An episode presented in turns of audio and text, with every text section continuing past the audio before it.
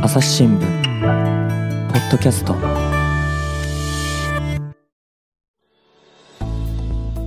朝日新聞の神田大輔です、えー今回はですねポッドキャスト界のマチルダ・アジャンことですね、えー株式会社オトナル代表取締役の八木大輔さんに来ていただきました八木さんよろしくお願いしますよろしくお願いします。ね、マチルダさんですねはい、どんどんなんかあの、前回私がガンダム好きだというのを、あのそうですねお話ししたので、マチルダさんの ねはい。はいでも、あの、死にますね。松 本さん中盤前ちょっと。いやでもこのね離脱する感じあの安室レイこと朝日新聞ポッドキャストの才能を見出したですね再演ということでね八木さんをお呼びしておりますそしてですねもう一人ですね、えーポッドキャスト界の劉補正ことですね、えー あなた誰だっけ中島信也さん、はいよろしくお願いしますよろしくお願いします。ね、あの2人とも亡くなるってことでちょっと離脱する人しかいない統一してみましたやねばい。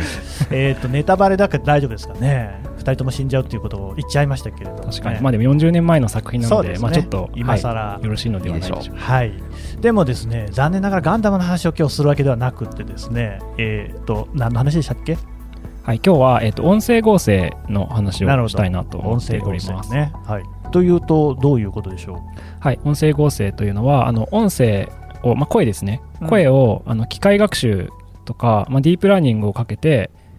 こうじなんですかね自動にするというかううんうんうんうんまあなんか分かりやすいというところで言うと、まあ、ちょっと違うのかもしれないけど初音ミクとかねあそうですねはいはいはいそんな感じですよバねーチャルボイス的なはいであのはい朝日新聞さんだとあの歩き機やられてますよね朝日新聞歩き機っていううメんディアを歩き機の話ですよ歩きの話、待って中ま島しさんたの。出番ですね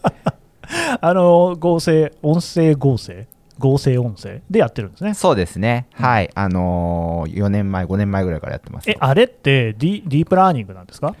えーっと、まあデ、ィープラうーちが直接ディープラーニングやってるわけじゃないんですけど、うんディープラーニングをしてできている、えー、合成合成の、えっと、なんかエンジン、ンみたいな、うん、エンジンを。アマゾンポリですよねそうですこれね。言っちゃっていいんですか Amazon ねさんの、はい。はいあのへーーシステムを使って、我々がそこに上書きしてやってますじ。ゃああれアレクサとかと一緒なんですかはい。あの、もともとは一緒です元よ。はベース技術一緒ですね、であの Amazon ポリは何種類か声のあの種類とかがあったりすへるー多分女性の声とかもありますよね、うん本当は、うんうんあそそううそうえそうですよね、うん男だったり女だったりってあれ確か変えられた変えられるの今も変えられない、えっと、そうですね、システム側で選ぶことはできて、あーまあ、そうなん配ですね信するときはどっちに日する本語は確か2人いた気がしますそう男性ですねと女性と、はい、ああそうなんですね音声合成っていうのはつまりこう声をお A- AI を使ってあの作っておくことでこうテキストを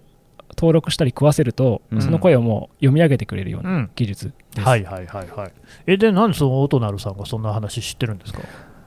はい、あの最近結構これは面白いなと思ってこの話を今日も出させていただいたんですけどはい我々実はですねあの3年前うんですかねほに音声合成も作ってた会社でして、そうなんはでい、すね、で音声合成を作るってどういうことかっていうとあの先ほど中島さんがおっしゃった Amazon ポリの前で、うんあのそういう声のエンジンみたいなものを作ろうとしてましたつまりヤギの声を音声合成化しようとしてたっていうへえディープラーニングかけてやるんですよコーパスっていうのを使ってはうんコーパスっていうそのあれどうやって作ってるかっていうあ、と、うん声をいっぱい取るんですよいっぱい取る、 500パターンとか600パターンとかのあのセンテンスがあってうん、でそのセンテンスに例えばあの「こんにちは今日はほにゃほにゃの秋の空」みたいなのをうん読み上げるんですけど、はいそれがいろんな言葉のパターンがあってへえそれを600パターン取り切ってうんはあのディープラーニングをかけていはい、混ぜるんですけど、うん一音一音あのそのセリフの中で「あ」とか「い」とか「う」とか「か」とか「く」とか「今日」とかそういう音を全部取り出して混ぜるっていう、えそれってなんかその文章っていうのは決まってるんですかこういうのを読ま読まないとディープラーニングできませんよあそうですね研究されてる方たちが作ってるこう作ってるその買えば使えるようなコーパスがあったりとか、うん500とか600とかであのもう独自にその制度を研究している会社さんはど自分たちのそのコーパスを持ってて1000パターンとか多分300パターンとか会社さんによってもちもちなまちまちなんですけど素材となる原稿みたいなものを持ってますなので芸能人の声とかで音声合成を作りましょうって実は裏側で何やってるかっていうと、うん芸能人の人たちがタレントさんとかがあのスタジオに入って600 600パターンのセリフを読みまくっているという、えー、大変そうですねそう結構時間かかりますねえそれ八木さんやったんですか、やってましたそれを実は私たちの会社って以前音声広告をやる前にうんやってた会社厳密に言うと事業化する前本人がその声を出してたんですか私はあのまあ、当時まだまだベンチャーだったんで、はい、タレントさんを使わずにその実験をするために私が500分ぐらい読み上げ続けるっ ていうどれぐらい時間かかりました3時間とかやっぱかかりはあますね23時間かかりますねでね、それもガンダム名言集とかだったらね、読み上げもはかどるかもしれないけど、はいそうはいかないと、そうだんだん眠くなってくるんですよねあーね、坊やだからさとかいう、そういうことじゃそうですねダメなわけですね。それはそれでなんか集中力が なるほそがれないど、かそっちに行っちゃうんでね。はいうんで、そういうのをやってたと。はいほうで、その音声合成に関しては、じゃあ結構もう詳しいんですね。そうですねベースの技術は詳しいですで結構その作ることもできるんですけど、うんなんで今やってないかっていうとなんかその混ぜて作ることはできるんですけど、うん結構そこから先はあのチューニングとかの技術の話になっていってそこへーの最終調整とか結構難しかったので我々は結局にその事業はあのやめてしまったっていうなるほど。感じですで、ね今、その音声の広告の方に専念をされてる。そうですね我々は、はなるほいど、ただもともと音声合成やってたので非常にこの領域は面白いなと思って見ていてうん最近結構音声合成のサービスを使ったなんかローンチが増えてるローンチというかあサービスが登場がするのが増えてるなと思って見てますそうなんですか、はいえ例えばどんなのがあるんですか、最近はですね例えばあの声フォントっていうサービスうんがあの登場してるんですけどこれは7月とかですかねうんあの一般の人の声を500円で音声合成化してあげるよとえ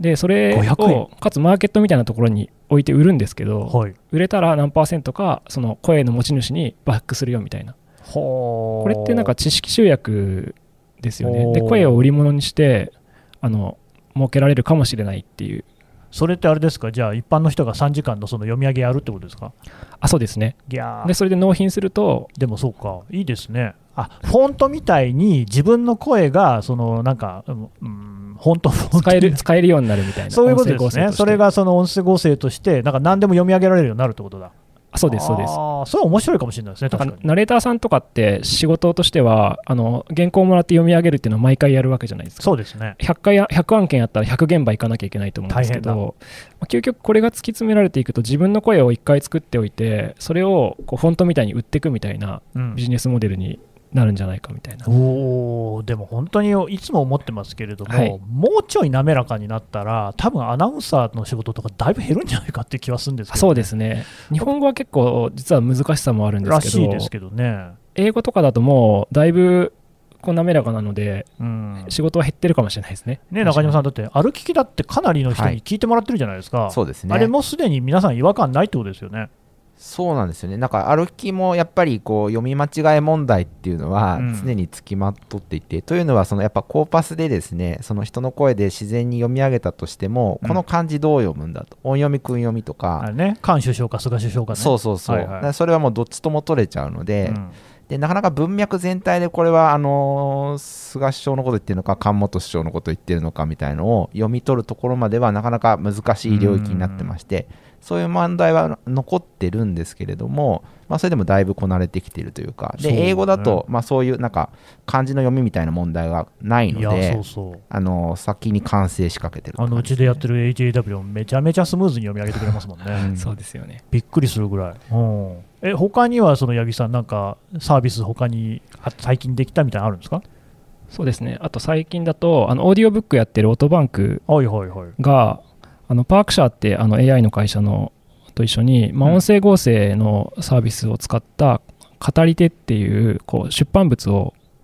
こう音声コンテンツ化するっていうサービスをやっうんうてんてうんもともとそのオートバンクは何をやってたかっていうとオーディオブックなんでうん、あの出版社の出版物小説とかを、まあ、人が読んでコンテンツ化して売るっていうビジネスだったんですけどそれをもうあの音声合成にして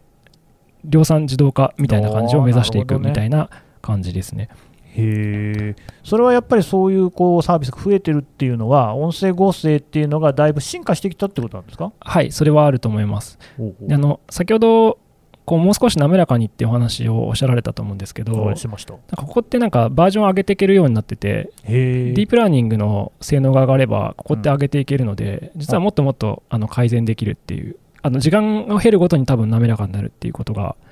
予想されるので、おーじゃあ時間の問題と。はい、であとは実は最終調整みたいなのはどうしても今は必要で、うんイントネーションがちょっと変とか、あ多分中島さんやられたかもしれないですけど、 昔。実はあの生成した音をその後ちょっとだけ直すってことをやったりしますうんそうです今はそこの性能とかそこでどんだけ手を間をかけるかみたいのが差別化になってるんですけど、あそういう世界なんですね、すでにね、はい、もうちょっとするとあのそこすらもなくなチューニングすら必要なくもうそのまま使えるようなものになっていきそうだなっていうおー感じですね。まあ、でもさっきの話にもあったけど、やっぱり英語に比べると日本語の方がまだちょっとハードルはある。そうですね、うんやっぱ漢字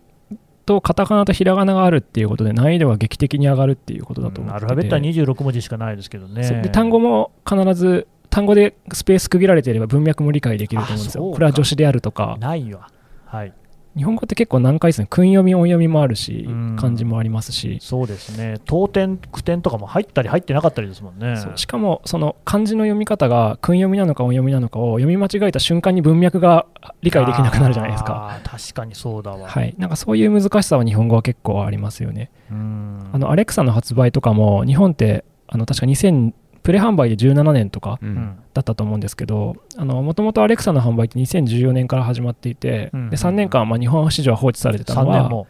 明らかにもうこれ言葉の壁です絶対に日おー、それは。本語の難易度はやっぱ高いからですねうん。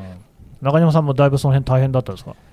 そうですねだから日本語で合成音声やるっていうのはだからうん歩きも当初はですね、えっと、そのソフトウェア使って、毎日イントネーション直したり、読み間違いを直したりして、そのオペレーターの人にやってもらって、うんえーなので、そのオペレーターのしの人が稼働できる分量だけ出しているっていう感じでやってますそっちの方の枠で決めてたんですね。そうですね。だからそへのーソフトウェアで開けると、その音符みたいなものが出てきて、はいはいそのイントネーション上げるとか下げるとか、うんえー読み間違いでテキストを打ち直すとか、うんそういうことをひたすらやってましたね。地道ですね。うん、で、うん今はそれを Amazon ポリに委ねてるので、うんある意味ちょっと読み間違いする可能性はあるんですけども、うんまあ、多分3年前と比べるとあの相当精度は上がってるので、おーそれで活かしてもらってると。なるほど、アマゾンなんかはいいですよねアレクサやってるんで絶対あの人た ちそう強化するんですよ絶対に、うん、間違いないですね。そうですねだから日々こう皆さんの声でもって、うんアレクサが賢くなってると思うのそうでか、そうか、そういうことですね。みんなそのアレクサに呼びかける分だけ、まあそのうんなんでしょう利用の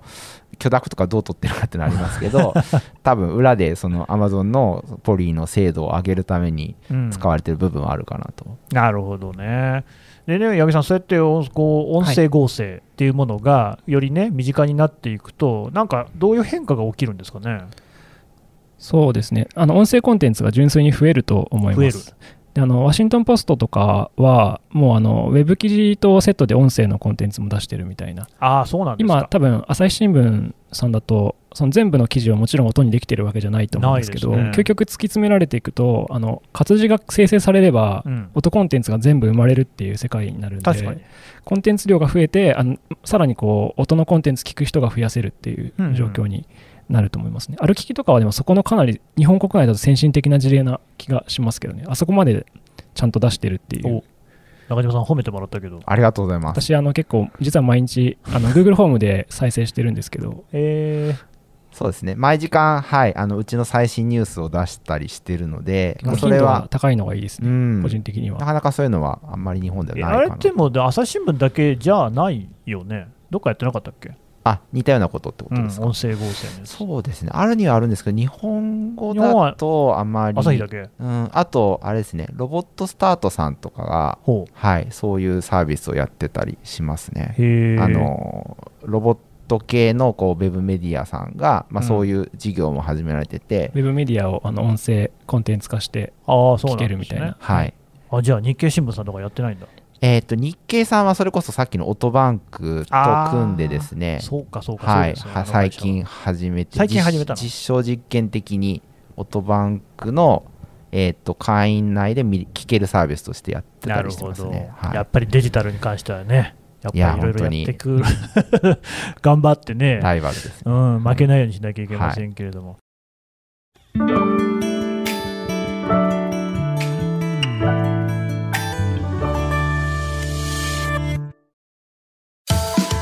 朝日新聞ある聞きは、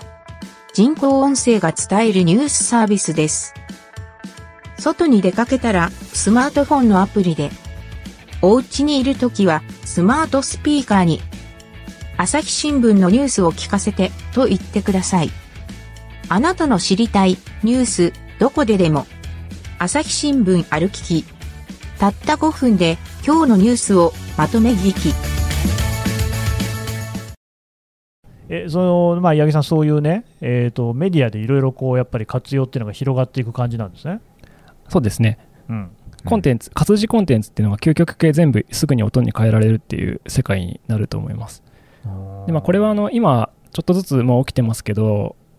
その AI アシスタントとかとも密接に関わってるなと思っていて、はい、もうだから画面見なくてもいいようになる、んなりなってほしいなっていうのは思ってますね。画面見なくてもメールとかが何で届いた時とかに、うんまあ、そのまま読み上げてもらうとか、今でそういう機能はもちろんあるんですけど、あーはいはいちょっと精度の問題とか、全部シームレスになってないみたいな、これは聞けるけど、これは再生できないみたいなもうんことはあると思うんですけど、うんありとあらゆる活字コンテンツが全部音化できるっていう世界に多分なるので、うーんえそうなった時には、しまいにはその我々スマホの画面から解放されるなんてこともあるんですかね。そうですね、限りなくそれに近い状態にはなると思います。まあ、画面がなくくなることはないと思うんでますあけどね。ね、視覚の情報もそれは重要ですけれども、でもまあ、いろいろなやり方ができた方がそれはいいですよね。そうすですねうん最近全然すみません関係ないんですけど何ですか私の息子4歳なんですよはい、 4歳で、まあ、あのまだひらがなとかも書けないああまあです4歳ならねけどで時計の見方わかんないんですようん、くじがどの針がどうなってるかわかんなくて、であの最近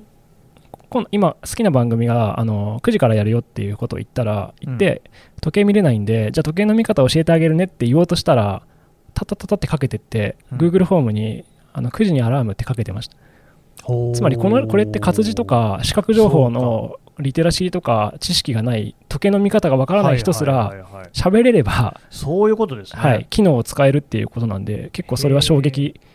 でしたねあ。それは面白い話ですね。はい、でそれが多分ネイティブになるんですよね。あの今4歳のうちの息子でそれなんでうんこれから10年後とか20年後の人たちってもう大体の操作とか端末操作とか情報の受け取りみたいのは大体あのイヤホンだけでやるんじゃないかみたいな。なるほど。イヤホンかスピーカーからできちゃうっていう世界になる気がしててお、ー。そうなってくると、このね、ポッドキャストっていうのも、そっちの方で言うと、またこう、なんか、得手と言いますかね、有利になりそうな感じもしますよね、そうですね、もう隙間時間はじゃあ、い、ろんなところでまね、あ、ずっとイヤホン多分耳に挿してるみたいな、もしくはスピーカーがオンになってる世界になってると思うんで、あーあ、そうか、だからあれですね、み,、まあ、みんなスマホっていうとね、もう常時、肌身離さずっていう人が多いし、もうないと不安になるぐらいの存在になりつつあるけれども、それがこうイヤホンとかになるかもしれない。そうですね、ワイヤレスイヤホンつけて、あのメガネと一緒ですね、 あのあーずっと挿してる、限りなく確かにメガネは毎日してるもんな、僕もね。活動時間のなんか、うち、風呂入る時間以外は大体挿してるみたいなうんうんうん世界観になっていくような気はしていて、いや、そう、もう本当、こう、あっという間にワイヤレスイヤホンってつけてる人、めちゃくちゃ多くなりましたね。そうですね、うんなんか最近、市場調べてたんですけど、ワイヤレスイヤホンとか、あのヒアラブルデバイスって言われるものの世界市場、おうでなんか調査データはいろいろ諸説あって あのものによっそうなんですねて市場どんだけ伸びるかっていうのは違うんですけど、うん共通しているのは大体1年あたり毎年の成長率が大体17%から30%ぐらいっていううあんこれはあの幅はあるんですけどうん確実に毎年これから成長するっていうふうに言われているのでどんどんどんどんあのイヤホンを耳に挿して生活している人が増えていくだろうなっていうことですね。うんうんうんうんそうなんですよね。で、あれ、だから、こう、周りの音もちゃんと聞けるような感じに今なってますもんね。あそうですね解放してそれもすごいんだよな。ちょっと感じは悪いんですけどね、な んかイヤホン垂れよっていう、はいうんまあ、どうですか、中島さん、はいこの音声合成のね、まあ、パイオニア、パイオニアっていうとちょっと言い過ぎか な、でも早くからやってたわけでしょ、はい。でこうやってね、今、4年、4年過ぎたんでしたっけ、だいぶこう見えてくる景色、違ってきました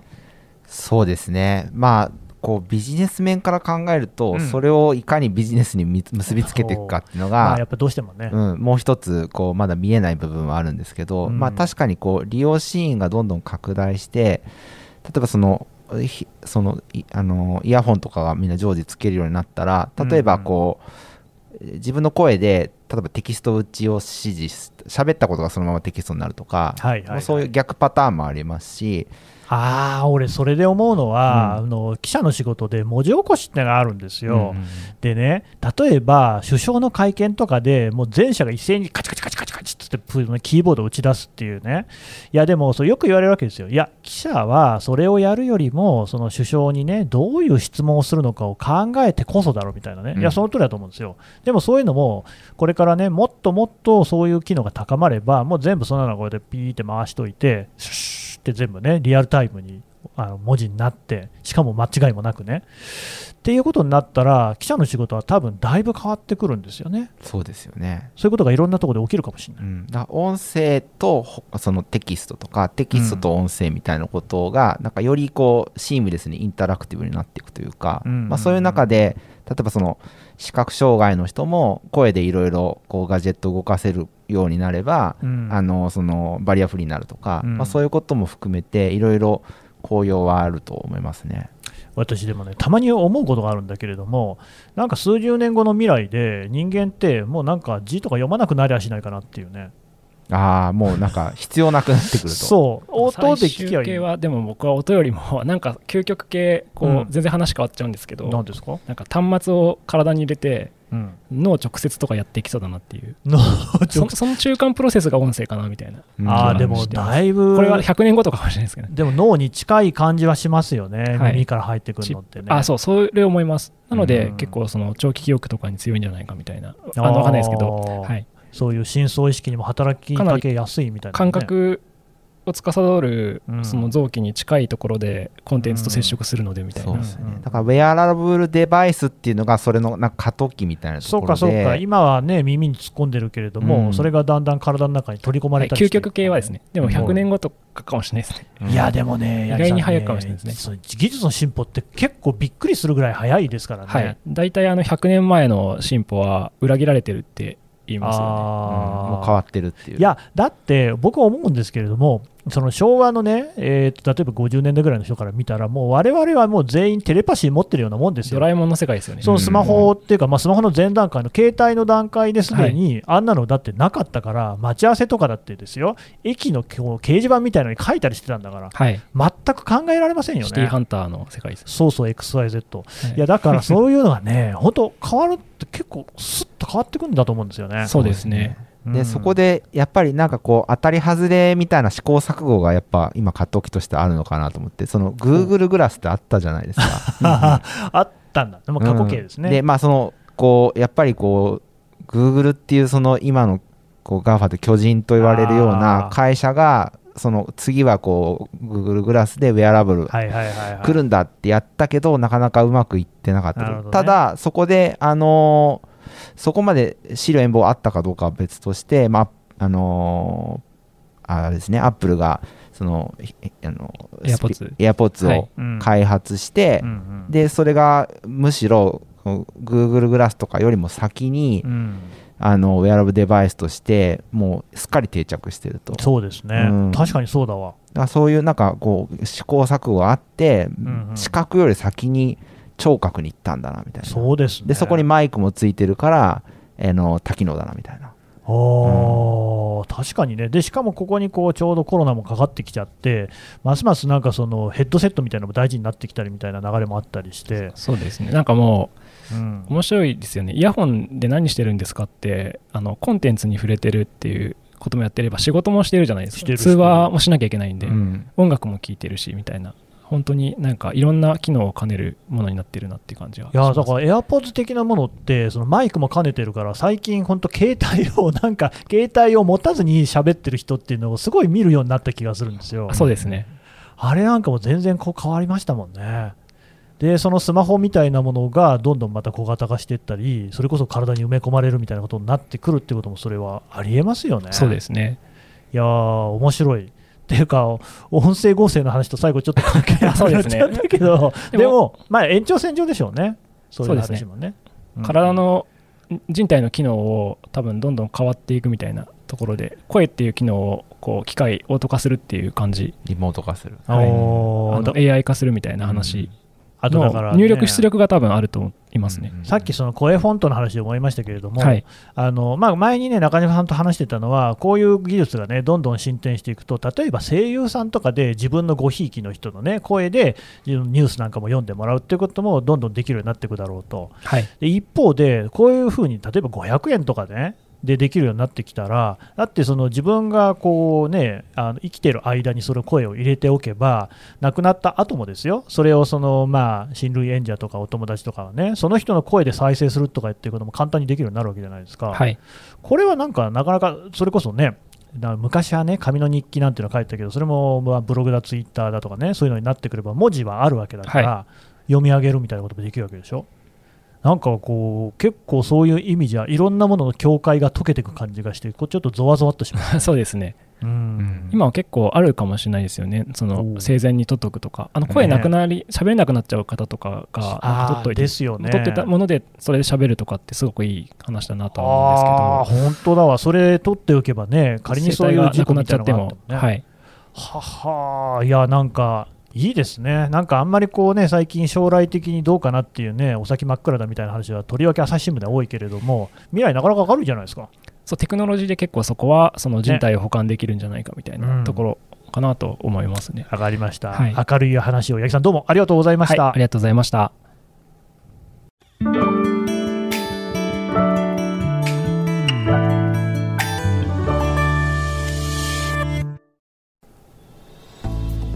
はいえー株式会社オトナルの代表取締役八木泰介さんのお話聞いてきましたさて八木さんからですねお知らせがありますよね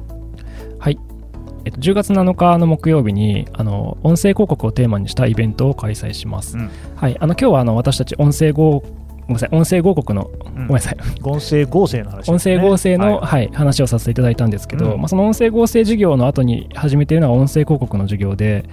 で具体的にはこのポッドキャストの中にこう活用する広告だったりとか企業のプロモーションみたいなものの、えー授業をやってましてうんでそこについてですね結構もっとあの話を聞きたいとかもう少し分かりやすく理解したいっていうあのニーズがあるのでそこに対してのイベントを、えー10月7日に実施します、はい、タイトルは「音声広告市場最前線ポッドキャスト音声アプリ媒体ごとのマーケかマーケティング活用事例」というようなあのタイトル過去仮です、うんはいっていうねウェビナーになんか八木さんがスペシャルゲストを用意してるって僕聞いたんですけどそうですねうんあのすごいあの音声合成会でもすごくこう活躍されていた方を誰ちですょかっとゲストとして呼ばせていただきましたうんそんな人います かはい、中島が。あれなんか突然喋りだしたね。いやいや。やいやいやいやいやは。あ、はあはあはい、あのまあもともとその歩きっていうサービス始めたのはですね私の前任の方なんですけども、まあ、うん引き継いであの4年ぐらいやってますんでなるほどちょっとはいお話もできじれゃあばともうね、朝日新聞ポッドキャストの番長としてですね、その名に恥じないこと言ってきてくださいよ、ちゃんとプレ。ッシャー だ頑張りますはい。じゃあ、八木さんどうもありがとうございました。はい、ありがとうございました朝日新聞ポッドキャスト、朝日新聞の神田大輔がお送りしました。それではまたお会いしましょう。この番組ではリスナーの皆様からのご意見ご感想を募集しています概要欄の投稿フォームからぜひお寄せくださいツイッターやメールでも受け付けていますツイッターでは番組情報を随時紹介していますアットマーク朝日ポッドキャスト朝日新聞ポッドキャストで検索してみてください